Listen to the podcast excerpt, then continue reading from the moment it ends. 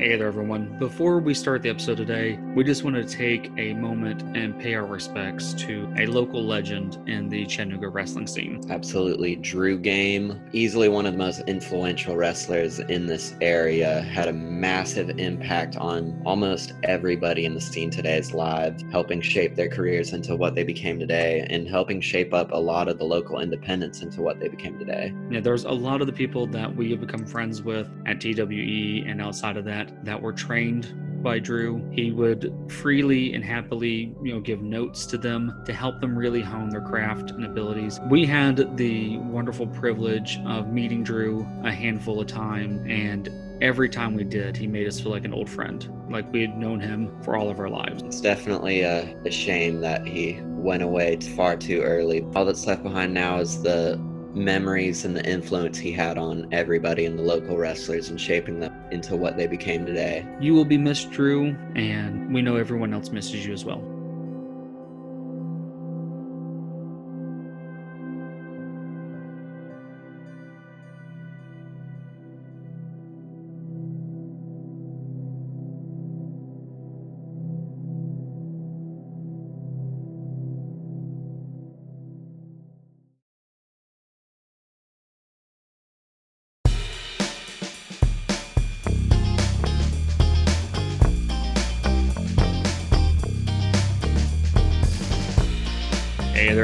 There, everyone. You're listening to the Wrestling with Film podcast. I'm your host, Bentley. And I'm your host, Will. And I'm your guest, Andrea. And on today's episode, we have a lot of wrestling news to cover. Will, what's some of the wrestling news that we have? We've got some pretty crazy wrestling news. We've got TWE Chattanooga's doubleheader show with Action Wrestling. We have NXT TakeOver 31. And then we have some G1 Climax updates. Oh, that's going to be awesome. And our guest today, Andrea, tell us about the movies that we're going to be watching today. Today, we're going to be watching The City of Lost Children and Amelie. Wonderful. So I know City of Lost Children is one of your favorites, and Amelie is one of my favorites. So I think this will be a really fun uh, discussion for us. So I think we have an exciting episode ahead, everyone. Stay tuned.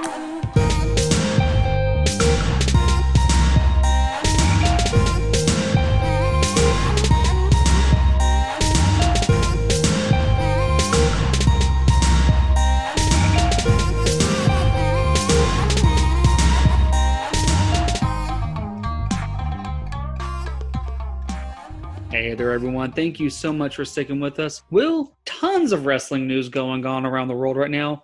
How about you fill us in with what's going on? Absolutely. I'll go ahead and start things over with the G1 Climax over in New Japan. Naito is still leading the B block. He's at eight points now, and Tanahashi and Evil, as well as Toru Yano and Juice Robinson, trailing behind him at six. But then over on the A block side, where things are much more exciting. We had Shingo Takagi beating Kota Ibushi, which is a big loss for Ibushi. He's kind of neck and neck right now. He's kind of neck and neck right now with JY Okada and unfortunately Will Ospreay. now, who was the guy for? Uh, I think last week we talked about him. There was a guy that you were really surprised that was doing so well. Toru Yano, who is at six points, he's still at six points. He actually just lost to Hirooki Goto really quickly. It was weird. I'm starting to think Hirooki Goto might be injured. Huh. Because all of his matches have been really quick, but the Yano one was like 18 seconds. That, that sounds like a squash match more than, you know, a tournament. Yeah, so it was weird, but we've definitely had some really good matches. Okada versus Jeff Cobb was fun, and it was nice to get a break from Okada using his new money clip submission finisher. I'm not a fan. Yeah, I, I remember you telling us about that a couple of weeks ago that he's trying out this. It's the submission one, right? Yeah. Yeah. So it, it it hasn't grown on you. You're not a fan of it in, at all. I'm not a fan at all. One, I'm also not a fan of Zack Sabre Jr. and Kenta not doing too hot in the G1 this year. maybe you know the um, the guy that did really well at first and then now is kind of plateauing. Maybe it's going to be the opposite. Maybe there's going to be some guys that didn't do great at first, and then as it starts reaching the the climax, they're going to start catching up. They're going to start building that momentum to really build up for the finale. Maybe. I'm still curious to see who we're going to get for the finals. I feel like Evil's still going to edge out and make finals this year. Mhm. But I see Jay White still winning the whole thing. Really? I think, regardless, Bullet Club's getting that trophy this year. no matter no matter how things shake down, Bullet Club is is the winner. Absolutely. And then they also announced officially that they'll be doing the World Tag League in November and early December, but it's going to be a joint tour and they're also going to do the best of the Super Juniors since that got canceled due to COVID. Right. But I'm interested to see what kind of lineup they'll have for both of them due to probably still some travel restrictions due to COVID. So, my, as I told you before, my brother lives in Japan, and so my wife and I've been planning to visit him for a while. So he's keeping us up to date with like the the rules and regulation of what's going on. Apparently, the new head of Japan, I forget what it is, prime minister, I think, is apparently very pro opening back up and they have opened it back up for people to come back to Japan. So I think like if you have a work visa in Japan or if you live in Japan, you can now finally come back instead of being, you know, uh, excommunicado from uh, Japan. So I think Okay. that they should theoretically be getting a lot of their guys back. So that also means that at some point in the near future, we're going to finally get Kenny Omega coming back to DDT. Oh, that's a good point. That would be wild. Yes. There was also a little bit of big New Japan news from the backstage side of things. The president of New Japan of America, Harold Meij, has left. And so now we'll be getting a new person in his step. And that may be a good sign for potentially getting a good working relationship going between New Japan and All Elite Wrestling. Really, who do you think's going to step up to it? Like, are there any rumors or are there any speculation that you have? Um, I'm not sure who's going to step up to that position, but I am hoping that it'll lead to some kind of relationship with him. Because Jericho was in New Japan for a little while, right? Who was? Jericho? Jericho was in New Japan for a little bit, but then after AEW started, he just had the one match Right. at uh, Wrestle Kingdom this year against Tanahashi. He did bring out the AEW World Championship though for it. Huh. So if they are able to build a good working relationship between New Japan and AEW, do you think that's going to be the push to really get AEW up to the top? Um, I think it's mutually beneficial. It'll really help AEW, but I think it'll also really help New Japan in terms of breaking into the American market. Because right now, as far as the US audience, it's just like the hardcore fans. Right. And I think working with AEW and getting their guys on Dynamite and vice versa will do a lot of good for both promotion. Yeah, I mean, If it, it, could, does happen, that that's going to like basically kill Ring of Honor. Yeah, because basically what it could do is that if AEW has access to that stable now, you get all this influx of new, fresh talent to a lot of American eyes. Then also, you know, on the opposite side in Japan, you get a lot of these AEW guys who are a lot of indie guys. I don't know if Eddie Kingston has ever been in New Japan or wrestled in Japan. That would be wild to see him over there. You know, a lot of those guys. It would. I would love to see like the Lucha Bros showing up in New Japan, and honestly, even seeing like Kenny come back. That that's a very intriguing prospect. I want to see some Japanese members of the Dark Order. That would be dope. I would be all about that. But then we'll shift things over to the NXT Takeover side of things. All around, it was a pretty solid card. I I for me, I think the matches were really solid across the board. Again, I like NXT. I I might like NXT more than I like Raw and Smack. Oh, 100%. There's no question about that. Raw hmm. and SmackDown's not very good. Like SmackDown's definitely third place, and like they're like I love Asuka and I love Drew, so they get a lot a lot of leeway from me on that. But NXT has such amazing talent, so I mean it's hard to disappoint with that. But I know what made me very excited is when I saw Ember Moon coming back. Also, Tor- uh, uh, Toni Storm as well. But Ember Moon is the one that made me the most excited because I love Ember Moon. I'm excited to see her back. I'm not going to lie, Toni Storm doesn't really do much for me. She was really cool on the UK Indies back in the day before NXT UK was a thing. But then she was in literally every indie winning their women's championship, but every match felt the same. Like, t- she's by no means a bad wrestler. She is absolutely fantastic, one of the best in the world. But there's just something missing missing for me to like connect with in her matches. Is it charisma? Like, is that is that what's missing? It's definitely not charisma. I think it's more character. She Mhm. kind of falls into like almost Finn Balor territory, where yes, they're a great wrestler, but that's their character is that they're a really good wrestler and they're either Mm. mean or nice. right. That's a good point. That's yeah. I, I don't know. But a triple threat with them will be Ember Moon versus Toni Storm versus Io Shirai could be the craziest thing ever. I am really excited. I mean, again, like I said, I love Ember Moon. Also, a nice little tidbit just to remind people: we just interviewed Miranda Gordy, who was partially trained by Ember Moon over in Texas. So that's fun. So another reason to like Ember Moon, Absolutely. And a reason to go back and listen to our Miranda Gordy episode. which is great. It's such a good episode. It is. Listen to both parts. I'm But- more partial to part two, but but uh, I'm I'm very excited because Ember Moon was is such a great wrestler. Io Shirai is wonderful. Like I can only begin to imagine some of the spots that they're going to do. Like I think it's going to Oh, yeah. be just all out the whole time. And we also got Isaiah Swerve Scott, unfortunately not getting the Cruiserweight Championship from Santos Escobar. I have mixed feelings about that. The match was fantastic and had a lot of really good false finishes. Mhm. And on one hand, I want Swerve to win all the belt. But on the other hand, I want Santos Escobar to hold that belt for a very long time. I am still sad that he he's no longer a lucha. Like I wish he still wore his lucha mask. Yeah, but he can't. He lost it fair and square in a nonsense six man cage match. That's fair. That's a valid point. if And he had climbed faster than LA Park, then it would have been a different story. and then Velveteen Dream was uh, back as well. Yeah, so Kushida had a really big win. He broke a pedophile's arm. All we'll say about that match.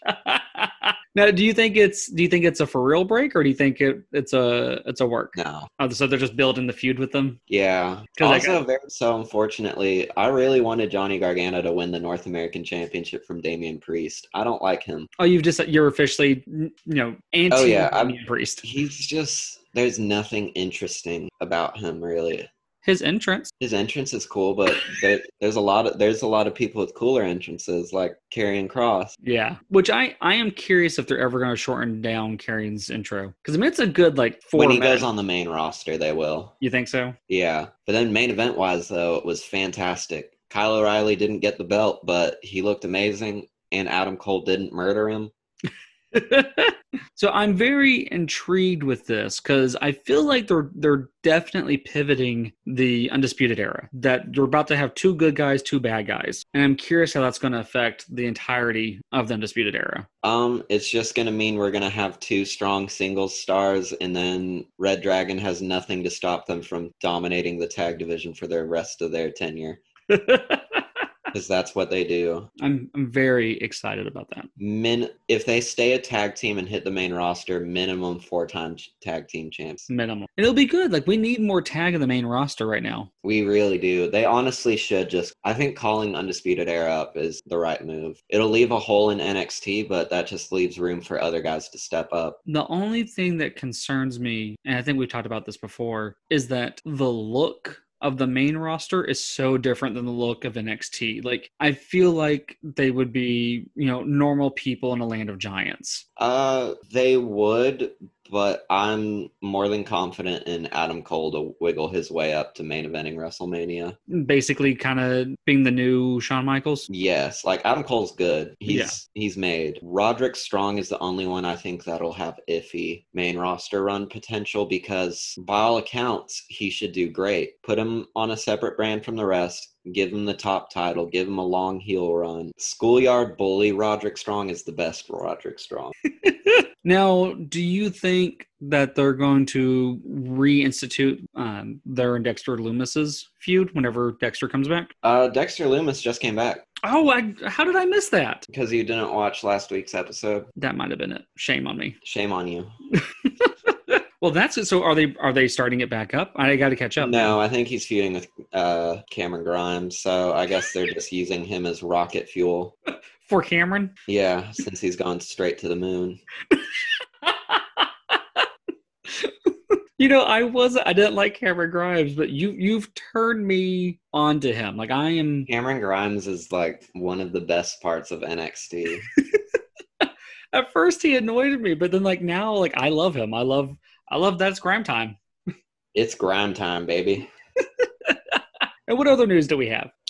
Uh, over on the local side of things, Action Wrestling and TWE had their double header show. I guess boiling it straight down, Nolan Edwards is your 2020 Future Showcase winner. Incredible showing from this kid. Yeah, I was really blown away. I know I know you knew some of these guys, but some of these guys were were still kind of obscure for you. But I was blown away by Oh, every single too. match. Every single one of them was great.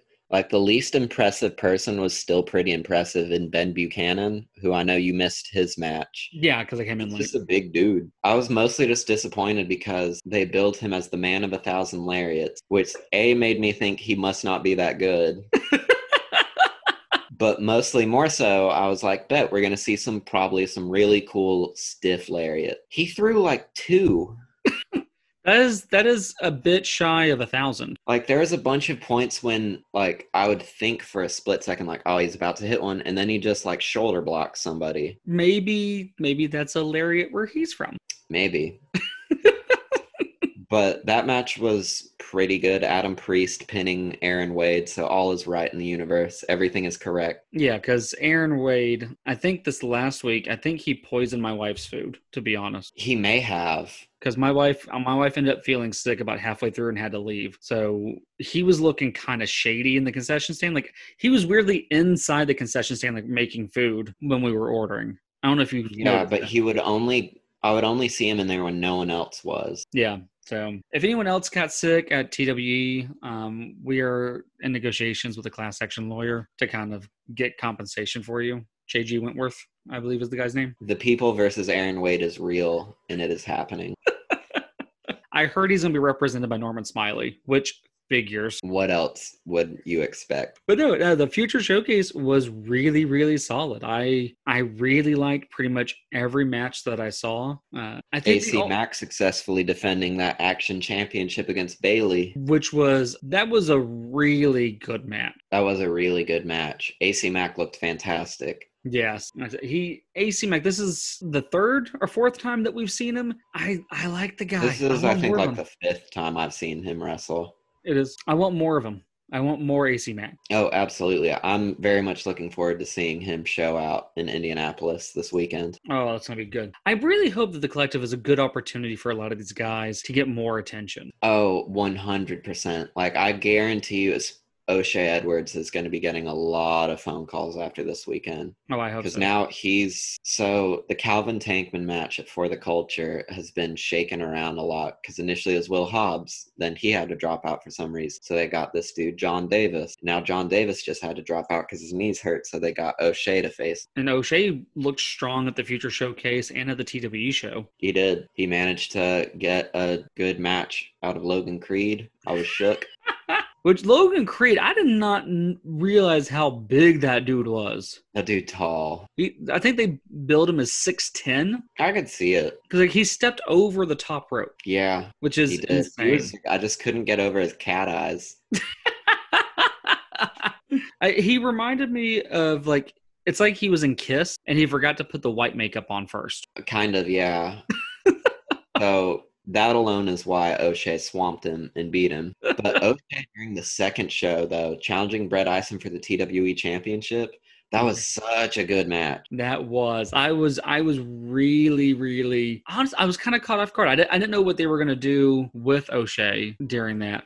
And it's also really neat that apparently O'Shea and Brett have a good bit of history together. And so it was like two baby faces going for the belt. It was really good. Like, definitely the best match I've seen from both of them. Yeah. No, it was real solid. Um, we also had Captain No Cell during uh, the TWE show. Oh, Mr. Jokey.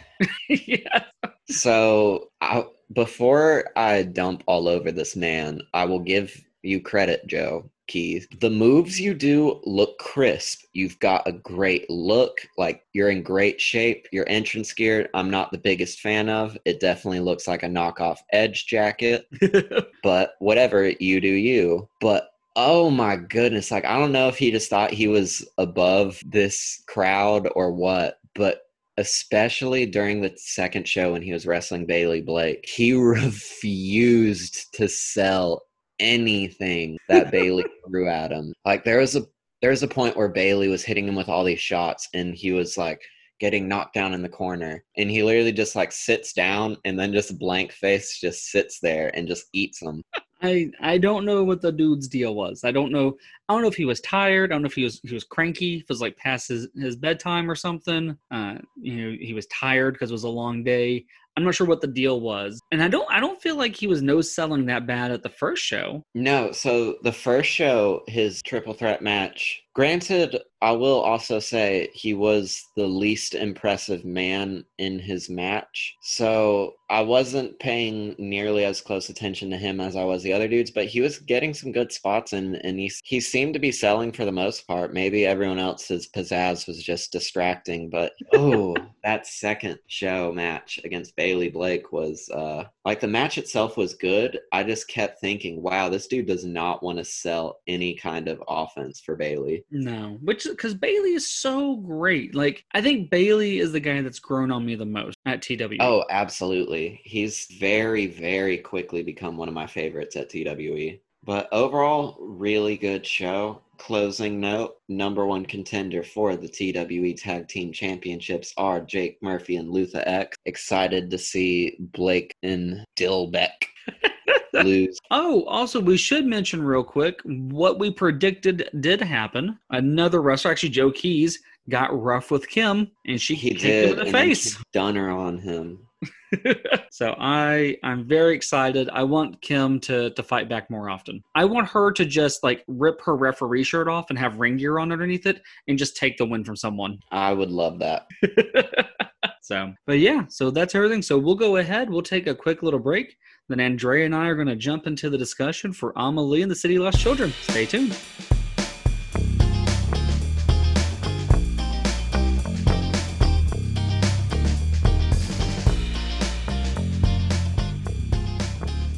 Hey there, everyone. Thank you so much for sticking with us. Now it's time for the movie discussion. So we have our guest, Andrea. Andrea, it is a pleasure to have you today. Hi, thank you. I'm excited to talk about my favorite movie.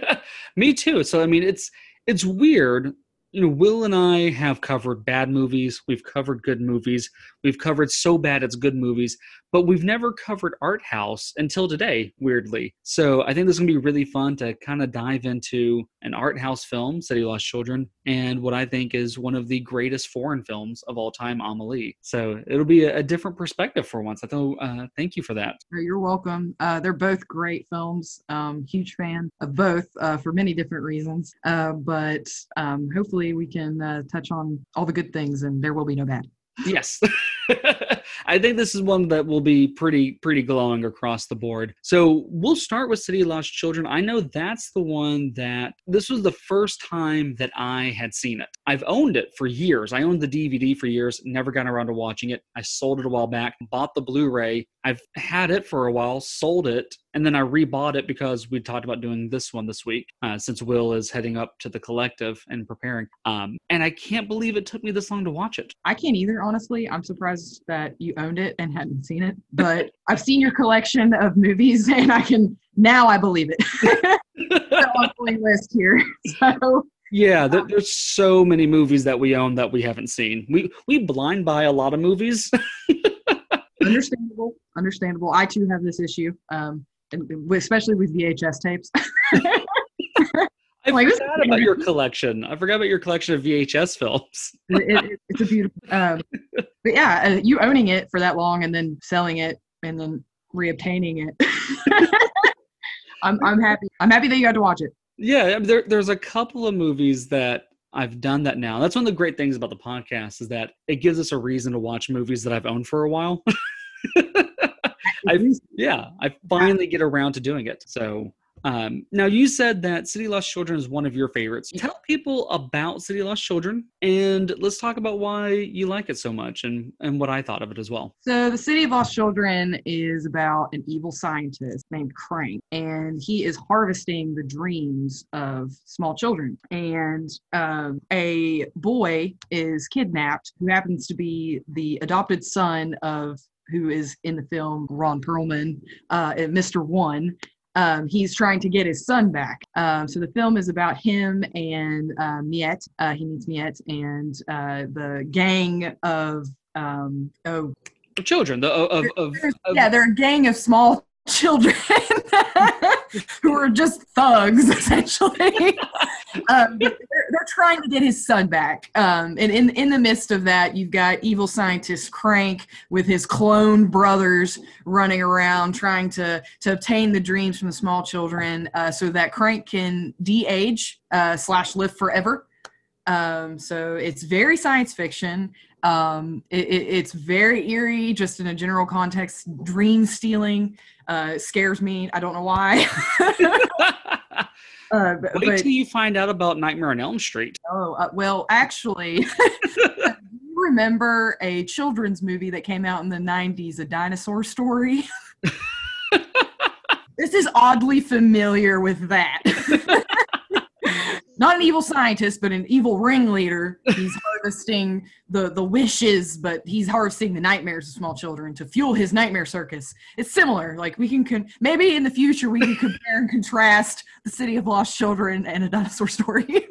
yeah, we'll put it down on the list. you know, this was the first time that I saw it. Now, my initial appeal, the initial appeal to this movie for me was that I love the directing team um, Jean Pierre and uh, Caro. Caro. I'm not French. I can't say it. Um, but I I love Amelie. Amelie is one of my favorite movies, and I actually you know I bought this because of them. I also have Delicatessen, which I still haven't watched, and I have Micmacs, which I have seen. Wait, so, you haven't seen Delicatessen? No, I I've owned oh. it for a long time. Lord. Get on it. Delicatessen, it like that that itself needs a whole different episode. Just by itself isolated. There's nothing you can compare it to. There's nothing that you can contrast it to. It itself is its own entity. I mean, when I heard when I heard a man falls in love with the uh, butcher shop owner, uh, falls in love with his daughter, mm-hmm. and that the butcher is possibly using humans. Uh, he's not possibly. He is. Oh, it is. Okay. I was like, I'm intrigued. I'm intrigued in this. Uh, by this. But, it's set in a post-apocalyptic time set, but he's he's feeding his tenant yeah. of the apartment with people. Yeah, that's that's brutal. I like it. It is, but it's supposed to be a comedy. so I'm assuming it's it's a, a light farce, not a dark comedy, right? no, I would say dark comedy through and through. yeah, but no, I I I love Amelie so much that it made me want to buy City of Lost Children. This is the first time I've seen it, and my wife and I we watched it last night. And you talked about the the style for it. The way that we described it was that it was like cyberpunk if it was made during Victorian time. Steampunk. So so it's like it's this like steampunk cyberpunk mixture. Like it's it's kind of all over the place because there is like a lot of gears and mechanisms, but there's also like technology like TV screens and night vision and you know auditory enhancement devices. There's a lot of just wackiness uh, in it, and I liked it. And once again, they killed it on style. Like it was so beautiful. It's like, beautiful. It's dirty, yeah. ugly, and and it's so hard to to really put that like vis- like to to see it on screen like something so ugly but beautiful. It, it's it's it's crazy. And I think a lot of that has to do with uh, the color palette. Yes, uh, he's always Jean Pierre in, in, a lot, almost all of his, and I would say maybe Delicatessen not so much, but definitely Alma really likes Christmas colors. Yeah, yeah, he uses a lot of primary colors to give it that kind of heightened reality. Yes. I know that's one of the things that I remember about Amelie the first time I saw it was how vibrant the colors are. There's a lot of greens and blues and reds and yellows, and I was actually kind of surprised that that was in City Lost Children as well. Yeah, uh, yeah, I, I, think that I, I, think he uses that. Uh, it, it's I guess it's his distinguished style. Like I think yeah. all tend to follow a suit so that their films are recognizable. This is definitely something that's recognizable. Oh yeah, I could probably I, I could probably not know who wrote it if I've never heard of it or never you know never didn't know any background information and watch it and I could be like that's Jean Pierre. yeah, yeah. Oh yeah. I think that's what happened with Alien. Actually, like I could tell like there was something familiar about Alien Four. I was like, what is going on here? Why does this look so familiar to me? This style, the, the the, the color palette. I was like, everything about this is familiar. And then you know, dove into the the wormhole, and I was like, ah. Which honestly, they, you know, I know this will be a little bit of a side tangent, but the Alien franchise, the first four movies, because all the ones after that have all been uh, Ridley Scott, but they have one of the most incredible pedigrees in film. Yeah. You got Ridley Scott directing the first one, James Cameron doing Aliens, David Fincher doing three, and then Jean Pierre doing four. Like Right. those are four like amazing directors, like some of the best directors in the game, I think, and they've directed Alien movies. Right. I, I, I think at this point it's like an Yeah, they're like, hey, we need, you know, if they if they went up to like, uh, you know, a, a newer director now, like Ari Aster or something, was like, hey, we need you to direct. yeah, Like it would be an honor. Yeah. like you'd be a fool not to accept it. yeah. Like I think at this point, like you would have to be if they did it, not like Alien versus Predator, because that's a whole different thing. But if they did another straightforward Alien movie, like another part of the, of the franchise, I think that they should lean back into that pedigree they have, and it's basically like you are legit. You are a legit director. We respect you. You're great. Do it. Do something with. Yeah, because like I know like uh, we have the quad the quadrilogy, which I know like David Fincher's uh, cut of it is much better than the one that the studios released, and I believe there's one for Resurrection as well, which I haven't seen, but I I've heard it also improves it. You know, and it's amazing that when you have these directors that even when they're playing sandbox, how great they can be, and especially with Jean Pierre and uh, Caro. Like their style is so unique, and their stories are so unique. Like I think that comes from a lot of their back. Like they were both uh started out as animators, Mhm. like. And I think they like take what they what what in reality you could not manifest unless you drew it. They they take it and they make it reality, like what you would see. You know what I mean? Like you have so much more freedom with animation. You know that make yeah that makes a lot of because Tim Burton also started out as an animator. He worked at Disney. Exactly. And he does the same thing. He- Yeah, he- he's got that. Mhm. Yeah, he's got that unique dark aesthetic that you see a Tim Burton movie like, oh, that's Tim Burton. Like, boom, I I recognize that. Yeah. that's inter- That's we need more animators directing. Yeah, we do, we do. and, but the good ones, we, we've seen like beautiful work from them. Like you said, Tim Burton and obviously Jean Pierre. I haven't actually seen any of their animated work. I know it's out there. Yeah, Uh, I would like to dive to that. I, to do that from time to time and be Yeah. like, let me go back to 1987 and see what five minute short film they wrote and YouTube has it and it exists. You know, fingers crossed. That's, I mean, it's and City of Lost Children is such a unique story. Like I know, like what, what's the saying that like every every story, every film is just a variation of a Shakespeare play. Like I get that. Like there's he, he basically covered every single trope and staples of a genre. I get that. But it's still so amazingly unique. Like when we were watching it, I don't know if I just gotten older, but like I, we watched it originally in French with subtitles and it was getting away from because I was so distracted by the visuals that I'm like, oh, this is beautiful set design. I love, you know, the the techniques that they used here, like the multiplying the clones, you know, like that's that's real seamless almost in every single shot, which is impressive for a movie that's 25 years old now. You know, there's movies nowadays that can't do a clone scene this well. And I was like, I, I have to st- I can't keep up with the, with the uh, words.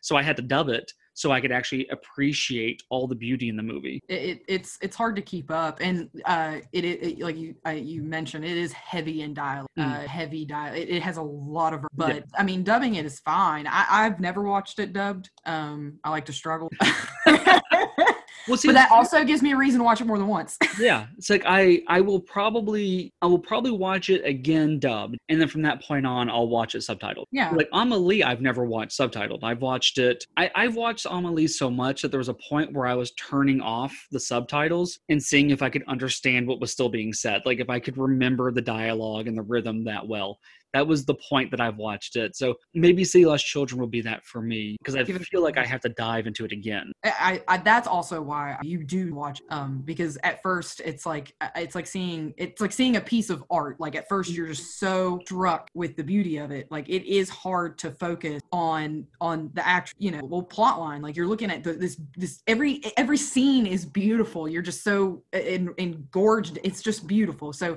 you have to go back and then be like all right I've seen I've seen that. Now let me understand what is going on down here at the bottom of the screen where all these words are.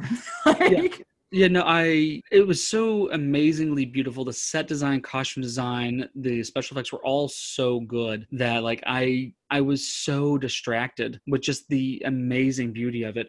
And it's one of those things where like almost every single scene has something new that you've never seen. Mm. Like the Cyclopses are an entity and a being that I've never seen in any film whatsoever. Like there's clearly a whole mythos and lore and origin story for them that we don't get. We just we come in like they're a thing. Here they are. They live in a boat and they kidnap children. And I'm Yes. like, okay, like what's their deal?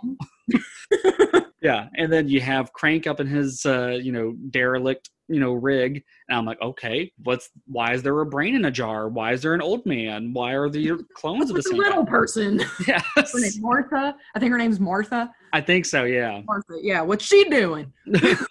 what's going on with this? Like everything. Like why is why is Ron Perlman a strong man that has that lives with a carney and has apparently adopted his little brother that is an orphan that Great. And why is there roving street gangs of orphans? Like everything is so new and so unique that the first time you feel unique, and I know this is gonna be a weird comparison, but I know I think you'll get it. There's a store called Unclaimed Baggage down in mm-hmm. Scottsboro, Alabama. And the first time I went, because there's so much stuff there and there's no real rhyme or reason like you have yeah the departments but there's so much and it's so wild and so varied that it's overwhelming you know it's almost a you can't see the forest for the trees kind of situation. And that's kind of how i felt watching see less children was that there's so much amazing stuff around that the first time i watch it i'm i'm dizzy i'm discombobulated i don't really have a firm grasp of what's going on. But then the more you go to it you're like okay like i'm i'm in the rhythm. Like oh i know that this is where they're going to hide like the really cool you know foreign t-shirts. And i know if you look over here you can find a couple of blu-rays hidden on this back shelf. And if you go to this other building there's this stuff like i feel like that's going to be it for say less children like mm, i know the cyclops is oh that imagery is interesting i believe it means this thing like you can finally get into the rhythm of it It, it's definitely a, a, a more difficult film to digest. Um, it, it was the first time I saw it was in college a while back. Uh, so I was a freshman in college, living to roommate. We we had nightly rich. We would pull the mattresses out living room, and we just camped, and we would find the weirdest, most obscure anything that we could watch. I mean, we we went through. I think um, our first roundabout was the Buffy the Vampire, uh, and then we uh, slowly started to find like these just strange films. So the City of Lost Children was one of them. and I, I, I won't go into detail, but I mean, the state of mind that we were in while we, I mean, we were just in, we were just struck, literally, could not process what we had. It, it and it, it almost like, I don't want to say scarred me, but it definitely burned my brain enough to where I was like, I've got to find that again, and I gotta, I gotta really pay attention next time, and and and not be, it not be like twelve o'clock at night, you know, when I gotta be up at eight a.m. for class. Well, I think I think you hit the note like again, and it's probably why Amelie is so appealing to me, and the same reason Less Children on Micmacs as well. I've only seen Micmacs once, but I, I still remember fairly vividly scenes from it. And I know Delicatessen is going to have scenes that are going to be very vivid to me as well. But it's so unique, like it's it's so unlike anything you've ever seen that it's it's like the first time you hear jazz. It's the first time that you see the ocean. You know, it's it's so unique and awe-inspiring that you have that memory burned no matter what like i can still fairly vividly remember i know granted i watched it last night but i still very vividly remember so many of the set pieces so many of the angles so much of it and it's weird that i i remember so much of it yet i understand so little yeah. like I, I think we relate more to the more to it visually because there is that layer. Yeah. Well, also, you know, I and I have no shame in admitting this. I tend to very largely be style over substance. Yeah. You know, like uh, Nicolas Winding Refn, the guy that did Drive and Only God Forgives, Bronson and Valhalla Rising, Neon Demon. I love his stuff. And I know a lot of people hate it. Like people hate it only God forgives. Like it's slow and it's plodding and nothing really happens. And I watch, I'm like, ah, I love this. 45 minutes before anything happens in the movie, but it looks so cool. These are probably coming from the same people that were like, I love Great Cat. Yeah, probably. Uh, we'll talk about a slow start. Let's get into that. but like it's one of those things and when i was watching it because i knew that we were going to talk about it uh, today as i'm watching it i'm thinking about you i'm thinking about like what is it that you see in it because i know this is one of your favorites and i always try to do that if i watch something that's someone else's favorite i think about that person i think about like our relationship and i think about like what is it that appeals to them. And I don't know if you've made this connection, but this is my belief. It's very uh, David Lynch. Yes. It's very, and you, I know you adore uh, David Lynch. Yes. And like, Adore um, is, a, is, a, is, a, is, a, is, a, is an underwhelming word, but yes. and like, as I'm watching it, we're going through it. I'm like, this is this is very David Lynch. Like, I, I, I can't like it has similar characteristics. The the thing that I think stands out is like you you touched base on it. Felt Mhm. you felt you it it literally provoked a physical feeling to Yeah. make you feel almost uncomfortable. Yeah. And you're like, why do I feel like that? Why is this happening? What is going on? What can what can I do about that? There's nothing. And I, I think that I think that that's what why I do love City because it does do that for me. Like David, Da- when I watch anything done by Dave, provokes a physical that I would have not gotten otherwise. So I, I, I just, I, you know, it, it's it's so I can't I can't even put a I can't even put a tack on it. Like it, it it's so different. Well, it's like the only way that I could, because I like City Lost Children, and we've talked about this before. Um, the David Lynch movies that I've watched, like I had the Criterion for Eraserhead. I had it for years, and I swear I've watched it like five or six times, and I can't tell you anything about it. Like it, it feels like a dream every time I've watched it, and I it almost feels like I didn't. I'm like, no, that that's no, I didn't watch that movie. That's that's I'm just I'm misremembering things, and I, I remember I actually gave you uh, the Criterion for it because I was like, I'm never going to get it. Like, I just, I don't have that capacity. But watching City Lost Children, like, I get it. Like, I'm like, okay, I'm, I'm intrigued. This is appealing to me. To me, it's almost like it's accessible David Lynch. Yes, it, it, it's uh, David Lynch for five years. Hey, I'm kidding. No, I would not put Jean Pierre on that scale. Like that. That that was that was rude of me. I apologize, uh, Jean Pierre. Um, You know, Jean Pierre, you're listening. We're so sorry about Andrea's uh, hurtful remark. no, I'm sorry. We'll Uh, send a David- gift basket to you. No. Um another thing that i think is important for like the city of lost children is in science fiction i could not think of a better example of what science i think that like for me is the standard Yeah, I mean, I, I believe I don't know if we were recording when I said it or not, but it's it's steampunk and cyberpunk and like Victorian style. It's it's a combination of a lot of sci-fi techniques merged beautifully together. I mean, there's there's a very dystopian feel throughout Yeah. it as well. And you know, the the Cyclopses have all these gears and doodads on their faces, but they also have this you know advanced scientific stuff with like the screens and capturing dreams but there's also like old-timey diving suits and there's cars. Like it's all over the place yet they did such a great job of mixing all of them together that like not at any point did i go that's out of place. I almost said i didn't say that's weird but i said that a lot. So so uh my my boyfriend actually uh was like popping out uh while i watched um he was he he was popping in and out he was like when when was film made? And i was like 1995 And, what? I was like yeah 1995 he was like you if you would not have told me that i would have thought it Yeah. that that i think is important too. The, the, the special effects the, the the the costumes everything like you said everything's so all over the place. You cannot actually pinpoint when this has happened and i think that's great. That makes it timeless which is a great word for film Yeah, because uh, Will and I discussed It Follows uh, pretty early on while doing this series.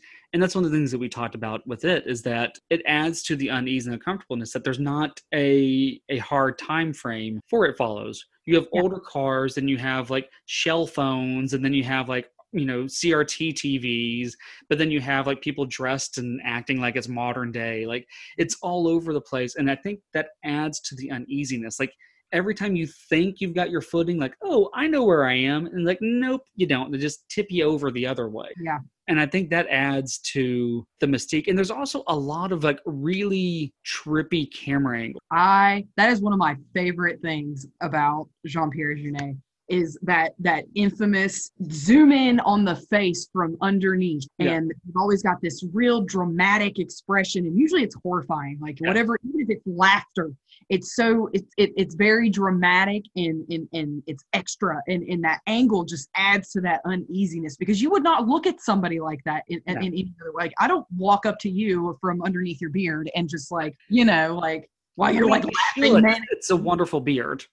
laughing manically at me like i don't like you don't do that so it does that it, it makes you feel things you're like i am uncomfortable yeah, oh, absolutely. And one of the really cool things I love, and we'll talk about this, I know a lot more in Amelie, is that they take small spaces and make them feel bigger Mhm. a lot. And they also make big spaces feel even bigger. And so, like the scene on the dock where, and again, this is another thing I want to talk about, is their love of Rube Goldberg like situations where one tiny thing causes this big giant chain reaction to Yeah. help save the day or change things. But there's a moment where uh, Miette has a tear that gets flung to a spider web, which causes a bird to fly away. And then this whole big chain reaction ends up with all the power in the city turning off and a ship crashing into the dock that they're on. Yeah.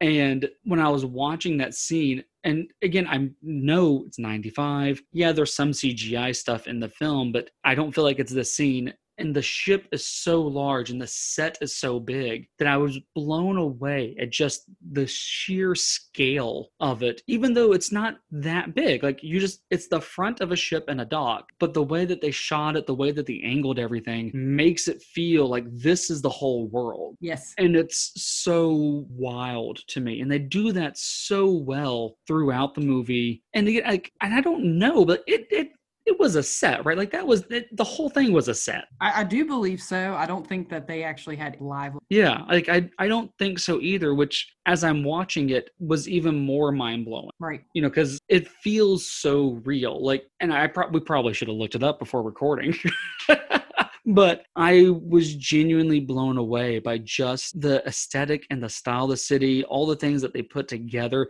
the way that the city seemed to have a logical flow to it Yeah. A rhythm. Yeah like it was really really wild like you understood the purpose of this of this town that it's probably a port town that the children are able to thrive because they go to the carney section and they pickpocket people and they're going to be tourists who got off the boats or sailors that are just visiting you know there's the tattoo shops which are i think they said there was like 13 Mhm. in the Sounds place right. yeah All them sailors getting all them tattoos. yeah you know and it's it's all over the place and it's so fascinating the way that they just put it all together. And i said it's one of those things i mean th- this tends to happen on the podcast. When i watch the movie i have one opinion and then as i start discussing it i'm like oh oh you know what? I like it more than i thought i did or you know it's not as bad as i thought i did. And this one like the more i yeah the more i think about it the more we talk about it, the more i like the movie. I definitely have to watch i have to watch it again soon.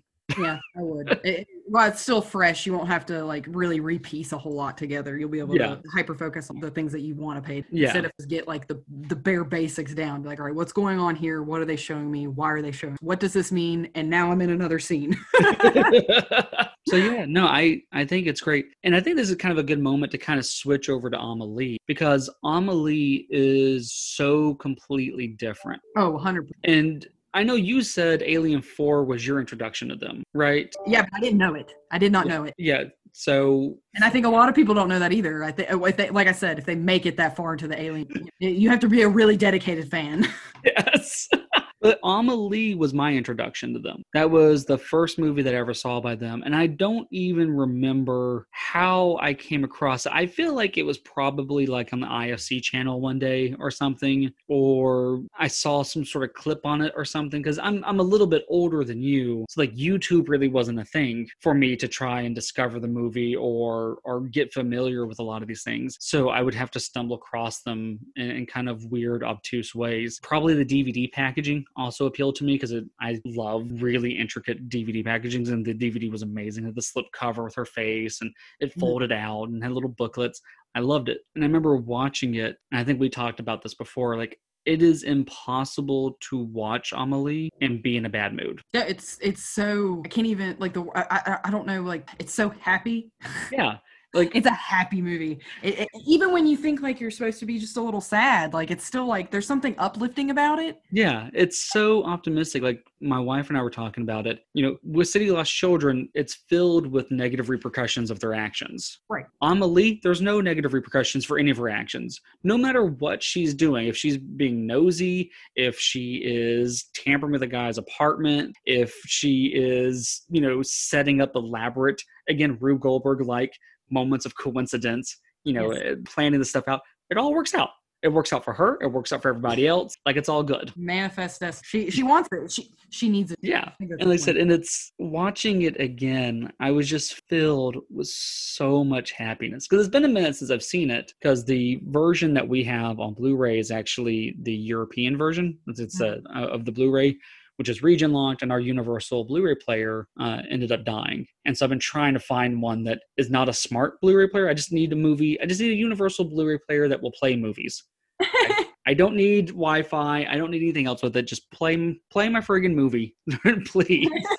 um, and then you told me it was on HBO Max. I'm like, sweet. So Yep. I watched it, and again, I just I smiled from ear to ear the whole time. I just it was so uplifting, and the cinematography on it is God, it's awe-inspiring. There's two shots in particular that always stay with me. It's- It's just a variation of the same shot. It's when they are at the very beginning, um, they're releasing the goldfish into the uh, stream, yes. there's this beautiful shot that is this higher up like crane shot it floats over this waterfall goes over the bridge over their umbrella and then over to the water while it's raining so you have this bright vibrant greens and reds and blues and it's just such a beautiful shot and every single time it takes my breath away and then there's a variation of that shot later on where she's skipping stones at the same place Yes. and it does a virtual same tracking shot over the top of her, but then it comes down and lowers to the water level and it shows her skipping the rock. And again, it is it takes my breath away. And I don't I don't know how they do some of the shots. There's another shot when they're at the train station and it starts at the roof of the train station and it goes all the way down seamlessly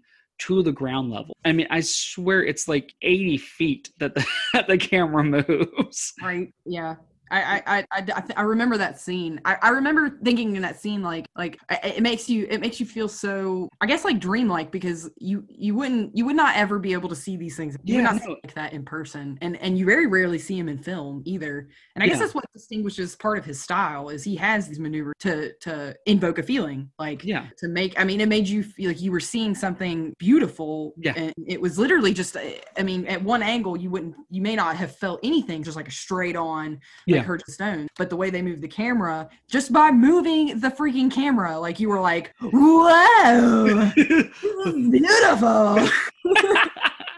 You know like you're like what how? How? Yeah and that's and it's so and maybe that's maybe that's the key to their success is that they manipulate the camera and they manipulate the color palette to such a degree that when you're watching it it doesn't feel real. Like it almost invokes those feelings of animation. Like you don't watch a, a miyazaki film and go oh this is grounded in reality. Like it is heightened you know with, with spirited away and howl's moving castle. I remember they are two incredibly beautiful awe-inspiring films and they're animated you know which to me it's it's i found i feel weird being awe-inspired by animation. Like oh that's really good artwork but like I get awe inspired by the locations, even though I'm like, this isn't real. Like it's clearly all drawn. And Amelie almost has that same feeling. And I know like when they did the production for it, one of the things that they did was that every scene that's set on location, they cleaned all the trash away. There's no trash anywhere in the whole movie, except for whenever it, it needs to be there, like someone's sweeping, you know, next to the photo booth or whatever. Yeah, and part of that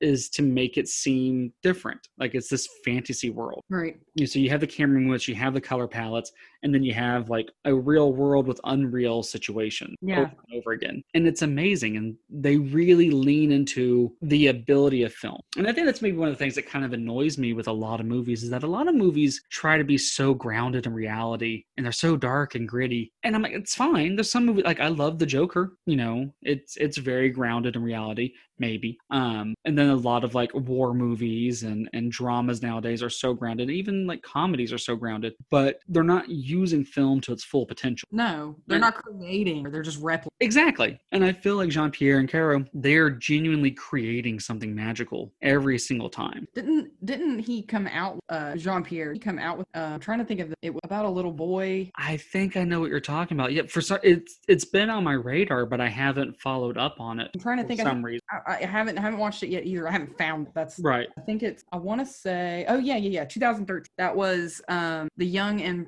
prodigious S T S Spivet I think I think I remember that. I I I've- I've I remember like I remember seeing it or hearing about the release in 2000 I was, um but I never watched I haven't gotten to watch it but he doesn't he doesn't he's not with Marc Caro on that one. Marc Caro and Jean Pierre actually went separate ways. I do believe after Amelie. Yeah, because I know he did uh, a very long engagement right after Amelie. I think that was uh, yeah, 2004 yeah, Audrey Tattoo uh, Tattoo Yeah. uh, is in it as well. But I can't remember if Caro was still involved with it at that point or not. But yeah, it it, it definitely got kind of less tangled up together, which is kind of sad. yeah I, I Mm. don't I don't think they were. I think I want to say Yeah, I don't. I don't think that they were together on, on a very long engagement. Which also, I don't. I, I I feel like I've seen it, but I also feel like I haven't seen it. You know? I have not watched. Yeah, yeah. From what I remember, I don't, I don't think they're involved. So I think Amelie was the last one, which is weird. Like you would think that after doing Delicatessen and City Lost Children, Alien Four, and Amelie, like at that point you've done four movies together, and they're becoming increasingly more successful. Mhm. You know, increasingly more well known. Like, why would you not stick together at that point? I I mean, think- he's only done three movies since. He did a very long engagement, um, Micmacs, And and then uh, the TS movie. Yeah, he. I think Marc Caro actually went back to animation, if I'm not mistaken. That's wild. See, I, I think I think you're. I want to start looking at some of their like animation stuff. Like I'm very curious. I am too. I've seen their reality work, and I'm like, what can you come up with with crayons? Very interested. I like how we boil, boiled animation down to drawing with crayons. Drawing with crayons. I mean, they use other things. I think nowadays they. I mean, everything you know, digitalized, but um, that's just easier transfer, I suppose. But also, fun fact: in a very long engagement, that Jodie Foster in that. really? Oh, I love Jodie Foster. I do too, but I, I, I, I Jodie Foster is in that. Um, I would much like to see. i- Is that French? Like, is it? I mean, is a very long engagement French, or was it an American movie? Because I mean, it's still he's still got some of his like iconic, like ta- ta- like his his hang in there actors. Yeah, his staple actors. I feel like it was English. I don't feel like it was in French. I feel like it was you know a, a Hollywood produced movie. I think Miramax did it most likely. Um, yeah, I, th- I think it was. I think it was American. I think it was a, a U.S. release, but they used a lot of the same people. They did. Uh, you know, Audrey Tautou's in it, and then also his his infamous uh, what's it, Dominique. Uh, what's his last name? Oh, I don't have me pronounce French French words. Pinion. Pinion. We'll Americanize it. Dominique Pinion. Uh, um, Virginia coming out. West Virginia there, Dominique Pinion on that Jean Pierre Jeunet film. Uh, yeah, and, and he, you know, speaking of him, can I just say he creeps me out physically, like just just his his, you know, and I, I don't know if that's like a if that's what is so appealing also about him. Like I don't find him attractive. Don't get like I'm not saying that whatsoever, but like as far as like his his his He's physi- compelling. it does, and it enhances the scenes that he's in. Like when you see his face, like you're just like you're really like this was creepy before, and now you're standing there smiling. now I'm even more creeped out. Also uncomfortable, but yeah, no, it's it, he. He has a very cartoonish face.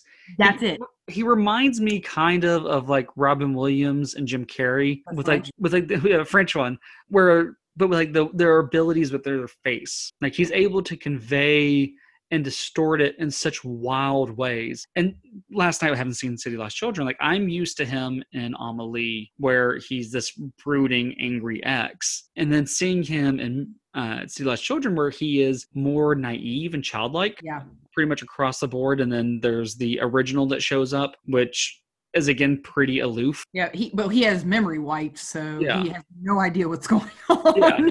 He's harvesting treasure from underneath the the massive port city, and it's essentially garbage. But you know, yeah he does come across a couple good yeah but it's, it's one of those things where like it's it's wild and i'm i think i want to see more of him and just see how versatile he is Watch Delicatessen. I, I, he has a more. I think he has more of a, a main role in that film, okay more of a major character as, as opposed to like a secondary character. i have to Um, bust out that blu-ray finally well, you got to get a Blu-ray player. no, that, that that one that one's is uni- that one's okay that one's the that correct one play. Yeah, no, I actually I went through because I was frustrated about Amelie, and I was like, how many movies can I not watch right now? And I have there's a a, a British company, I think uh, Zavvi Z A V V I, that do amazing steel books with like incredibly unique art, but they're British, and so occasionally I'll get like a universal disc with them but uh apocalypse now i have the the two bonus feature disc i can watch the movie I can't. Region B. And then Amelie is Region B. The Descent is Region B. Uh, Metropolis is also Region B. Yeah, and like Metropolis is the reason I bought a Universal Blu-ray player, and I can't watch it. um, but yeah, like I said, I, I'm I'm hoping that I can find another one. I found a couple online. They tend to be a bit pricey. Like I think the cheapest I found was like two hundred dollars. Really? Yeah, which is a lot to pay for four movies. Right. Well, I mean, well, uh, uh, hopefully in the future, this would you, you know you could also well we know you buy more movies, so. we are running out of space right now. Like I, I think I have uh, space for like three more criterions on my criterion shelf, oh, and then I think I have room for maybe three or four more in the rest of the shelf. So I think at this point I have five or six hundred cases. So my DVDs and Blu-rays are actually in storage back Virginia. Uh, so I have, I think it's a total of two large totes full. Yeah. And I have since since I've moved, I have co- I started my VHS collect. Takes up a lot more space. a lot more space. Especially when you get into like the the the plastic like snap cases. Like I, I find myself like I, I'm drawn to them, and I, it's a nostalgia thing. I know, and Yeah. I, I I don't know I, I don't know what what is pos- here. Come over me here, Reef here to start collecting these, but they are taking. Well, I know we talked about it because, like, I collect Blu-rays because to me, it's the definitive version of a movie. Like, it's got the best picture quality, it has the most capability for sound and special features. Like, you know, it is far more capable than anything before it. You know, and I have like my Ghostbuster collection. I obviously have. Uh, I have it going all the way back to beta. so I have beta of Ghostbusters. I have a laser disc uh, of Ghostbusters. I am not surprised. VHS copies. But when you told me that you're collecting VHSs, I think the first thing I said to you was, "Why?" well, okay. I here is why. If I can watch a movie if, in its worst quality possible and still love it, it has earned a spot in my collection. I but No, I don't want to go through that hassle. That that's I do. I get to drive from it. I'm like, all right, l- just you know, a little tidbit here of how extreme. I got on a tangent here a while back um, during quarantine. Is like, you know, wh- what movie was it I watched when I was a kid that I was just so in awe of, and I had it on VHS, and finally remembered it was Merlin, a Merlin made for TV special. um, I I had uh, some step grandparents who had this massive VHS collection. We used to go to their house, and we would. It was like Blockbuster. We would just pick VHS tapes and take them back to the house on a Friday night and you know eat pizza and watch a tape. But me and my sister we watched Merlin and we were just so like in awe of this movie. So I went on a mission. I was on a mission to hit up every thrift store possible. I hit McKay's. They've used DVDs, books, VHS tapes, which I don't think they have very. many. But yeah. They, stopped, they stopped taking them recently. they stopped taking the VHS tapes, I do believe. But I was on the hunt to find this Merlin. Found it. Found it. Does it live up to your dreams? It does. It does. I watched it and I could not. I was so. I was so happy. I was so. I was. I was living my. I had my my uh, my pizza. You know, I had to like replicate the whole. scene. and I was like, this movie is is terrible. Actually, it is not that good. But it it, it, it having it on VHS just made my heart sing. And then later I found out that I could have streamed on Amazon. But anyways. I love I love that you're watching it like in like 480 uh resolution. Like it's all full screen. There's no widescreen, so it's all pan and scan. There's all these weird extra camera movements. You're like, yeah, I love this. I do. this is the absolute worst way that I could possibly watch this movie, and I'm all about it. I love it. I love it. I like to make things complicated. The harder, Clearly.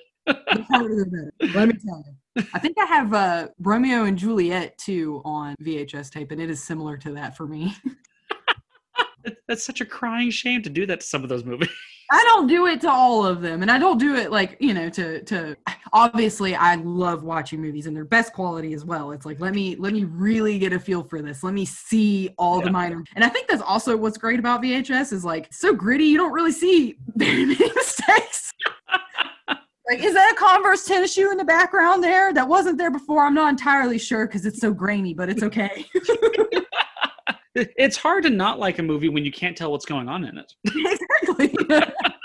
Ignorance is bliss. Yeah, but man, no. Like I think about that. Like I, I'm trying to think about watching City of Lost Children or Amelie on VHS and how much that would rob those experiences. It would. I think it would. And I, I will agree with you on that one. I don't think that's something that I would want to have. I think I would want to have it just out of principle. I'd be like, here, here is my Jean Pierre Jeunet section of VH. but I don't think that, eh, like, as quality, I don't think that's something that I can. Yeah. Like, I do want to see some movies in their best possible, Absolutely. No. like getting dressed up for dinner. you you put on your, your coat and tails for it. Yeah, yeah, exactly. Like, you know, for like, but Merlin, I might go to McDonald's or something. You know, I, can, I can wear sweatpants. But for Jean Pierre Jeunet films, we're going to get dressed up ball gown, gloves, tiara, fake jewelry, because, you know, Yeah. budget's 2000. it's all costume jewelry. no, this is this has been great. This has been absolutely wonderful. I, I hope everyone understands why we. I know I love Amelie, and I believe you do as well. And I'm getting to. I'm, I I like I like City Lost Children a lot, and I'm definitely going to watch it again. And I hope that people pick up on that. I hope that everyone's listening. If you haven't seen them. And Will and I have talked about this before. With them being slightly older movies, you have to go more out of your way to watch them. Like you just can't happen across them. But if you get a chance, definitely check them out. I I personally would say maybe start with Amelie so that way they're already your good graces and then get weird. And then get weird. Yes, they're they're both two extreme different. You're gonna watch Amelie and you're gonna feel happy. You're gonna feel you're gonna you're gonna feel warm. Uh, maybe like a little happy sad as well. Um, but and also very I don't know silly. It's a silly film. It Yeah. really I, I think I told you this when we were discussing it. There's not been a single time that I've watched Amelie like on a date or whatever where the date did not go really well. so I I have to. I'm a closet film nerd, so I don't like. That's something that I bring later. I'm like, okay, I'm gonna show you this really obscure French film, and I hope you like it. And please don't think of me differently after. And this is like six months into the relationship. Um, by the way, I, I'm a nerd. I push all the weirdness up at front. That way I don't waste my time. I have to be careful with that. I have to be careful. I am into some weird stuff. I remember I was talking to a guy a long time ago, and I made the mistake of sending them. It was a French new wave film called Daisy. I don't know if you're with that. Um, real cerebral film, but Yeah. great quality. It's so weird. There's these weird scenes with these pickles, and and and uh, my favorite scene is is is towards the end where they're they're in like a dining hall set for this big dinner and they're just going they're wreaking havoc everywhere just stepping on the food in their heels and just dancing their butts off and just having a great time. It's it's it's definitely like a, a female like like yeah power of female type You told me about like this was your cover photo for a while on Facebook. Yes. Yeah. it is actually it's it's it's the it's the picture of one of one of the uh, girls heel her foot on a cake Yeah. stepping on this cake and i'm like if that's not me i don't know long story short i sent that to him because you could actually watch i think at that point it was on free i sent it to him and uh, he stopped talking to me see, see, just stopped talking to me and i was like listen. you save so much time. Do you really want to be in a relationship with a guy like that? not no, no you're right. No i don't. But at the same time i was like even if we didn't go anywhere with this like i feel like you need to know about it. Your life is still better because I shared this movie with you. exactly. And what happened to me? I'm still single. But you don't need that kind of negativity. no i don't god forbid i would have showed him the city of lost children he'd be like are you on something So I want to bring you to this hospital that I like. Uh, it's a bunch of pillows all over the walls. But How no, this Let's get out. Let you out? no, but again, like this, this has been great. This has been a lot of fun uh, to to sit there and dive into a movie. I know we've talked about film uh, several times uh, in the span of our friendship, and it's really fun to be able to discuss it, quote unquote, professionally. Uh, but it was great, Hmm? I feel perfect. right?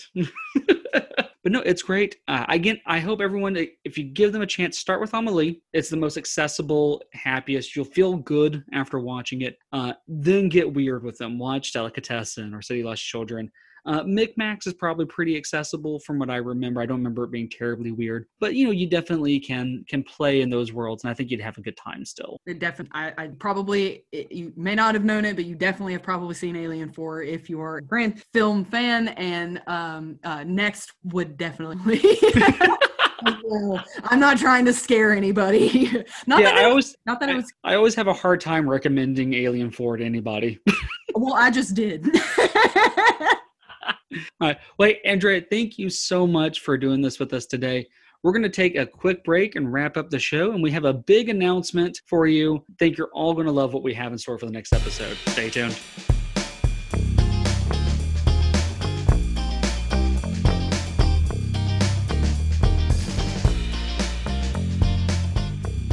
Hey there, everyone. Thank you so much for sticking with us after that break. Andrea, once again, it was absolutely amazing to have you on today.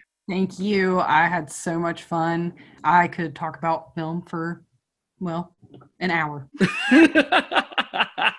Which is good. That's about how long the podcast is. So perfect timing. But no, it's been absolutely amazing you know, we'll probably see about getting you on some other time. Very, very, very glad that you were able to fill in for Will this week. So, speaking of Will, so we have some big news to announce, Will. We do. If you're familiar with the movies VHS or Siren, you should be really excited about our guest. We have the one and only Hannah Rose Fierman, better known as Lilith from VHS and Siren. She is the I Like You succubus. She's the one that makes men scream in terror. It's definitely going to be a really exciting, spooky episode just in time for Halloween. Absolutely. So we're very excited. We are actually going to be talking about VHS and Siren with her. She's going to be sharing some really interesting stories with us. So it's going to be a nice little mixture. It's going to be kind of a part interview, part discussion about the movies. I- am sure it's going to be a very exciting episode. Absolutely. So make sure to tune in next week. We'll see you then.